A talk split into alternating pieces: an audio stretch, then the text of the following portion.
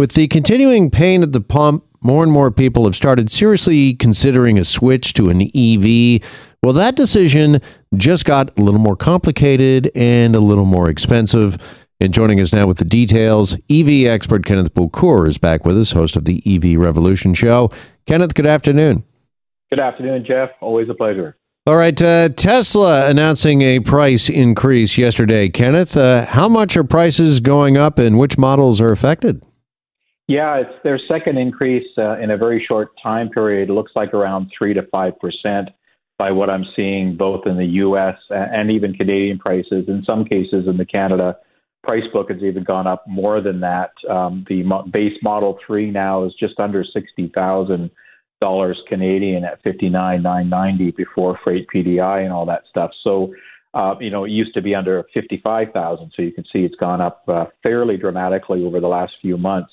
Um, and we're seeing that trend through a lot of the OEMs as well, Jeff. Yeah. Why the price increase now, Kenneth? Yeah, it's basically because their costs are increasing. And, you know, we've had this conversation before on many chats about uh, inflation costs regarding raw materials, uh, the logistics challenges and increased costs in shipping, manufacturing, um, the rareness of, of even getting inventory, the chip shortages. All these things are, are increasing the cost to not only Tesla, but Ford, GM, Stellantis, all the others are starting to hit their pocketbooks as well, especially as they continue to try to ramp up EVs and get those parts that they need. Yeah, so is the timing right here to jack the price of EVs just when maybe EVs could take a bigger foothold than even maybe, you know, its biggest cheerleaders, if you will, its biggest proponents uh, thought? Because, you know, we've got this gas uh, price increase uh, going on right now. A lot of pain at the pumps. A lot of Canadians, a lot of drivers seriously considering that switch, maybe for the first time ever, only to turn around and find out the prices have increased by say five percent. Yeah, you know, timing is everything, and I don't feel that it is the best time. However, when you're running a business, you know, you do have to look at uh, margins and costs of goods in the manufacturing process. And I do understand uh, costs are going up. Um, you know, um, I see that in, te- in the technology space is something that I'm in, and I see a lot of the the prices have gone up significantly, and they they go up two three times a year. So it is a trend that we're going to continue to see as we see constraint items and stuff. It's not the best for promoting EVs, obviously, and Tesla being a flagship, but you know, Elon runs a company, and they can do whatever they want to do at any time, and uh, that's one of the things about uh, being a little bit more free when you're running the company in that aspect.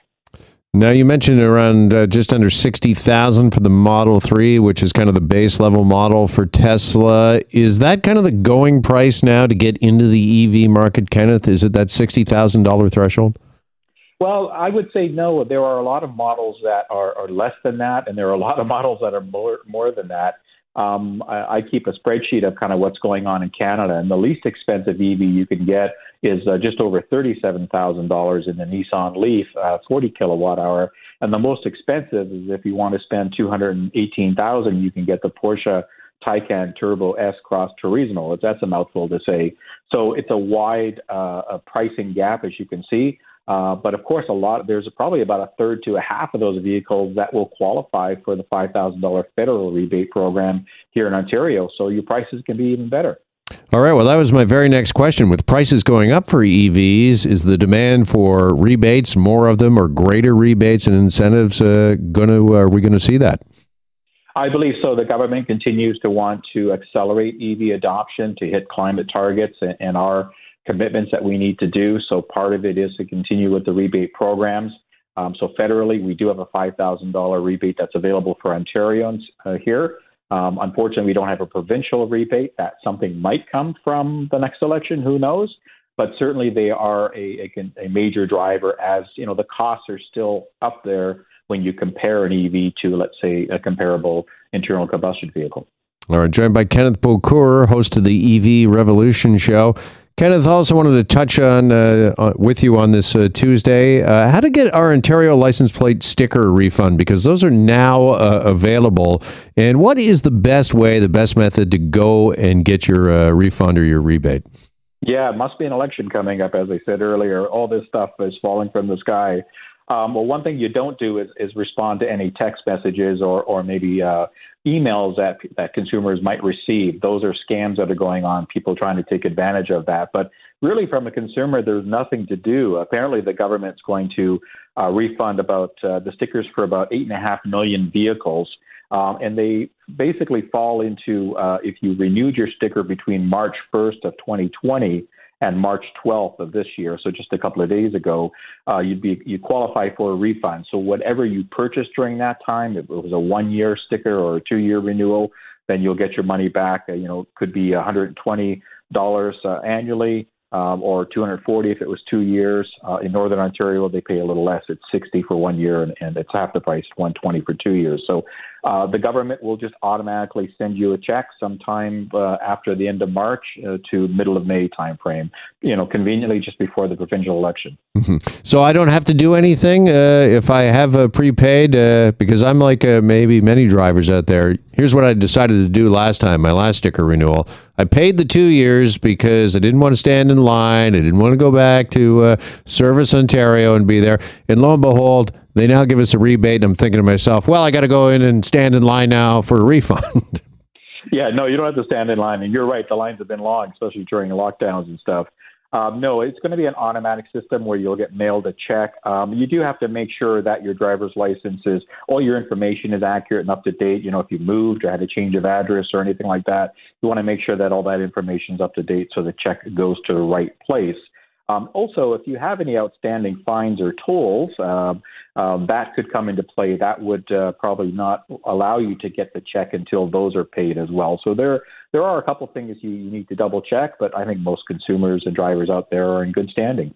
All right, just finally, I know you mentioned this at the beginning of this conversation, but I really want to underscore this fact that there are, unfortunately, and there's so many of them these days, online scams going on right now. A lot of phishing, a lot of text messaging uh, scams uh, regarding the uh, sticker renewal rebate or refund. Yeah, there are. And in fact, it's interesting because I, I got one over the weekend. In fact, our whole family got the text at the same time. So, uh, you, you know, consumers need to be aware that people are, there are some nefarious people out there that want to take advantage of situations. You may get a text, you may get an email asking you to respond, to click a link to go and claim uh, your renewal um, uh, monies, and they are false. Uh, do not do that. Again, the check will come automatically to you if you qualify. Okay, now the provincial government is saying they will not contact anybody directly regarding a license plate uh, sticker or a refund, so that's important to note. Kenneth, uh, great stuff as always. Thanks so much for the time. Appreciate it. We'll talk again soon. You're quite welcome. Take care. You too. Kenneth Bokor, host of the EV Revolution Show, which you can find on YouTube. And we're back after this. You're listening to The Jeff McArthur Show. Hi, it's Shauna, and I might be a bad parent because my kids think french fries are vegetables. Hey, it's Ryan, and I might be a bad parent because I went out for wings when my wife was in the hospital after giving birth. Johnny here. I might be a bad parent because in my house, the tooth fairy gives pocket change. But we're not alone. Len emailed us and said his six year old daughter's Tarzan moment going from love seat to lazy boy by curtains made him more proud than any dance recital. and Andy left his two year old at the rink. All right, guys, I'm sure we're not alone. Like Andy's kid. For stories and confessions like this, make sure you check out our podcast. It's called Bad Parents, and it's available wherever you get your podcasts. I left a glove at the rink.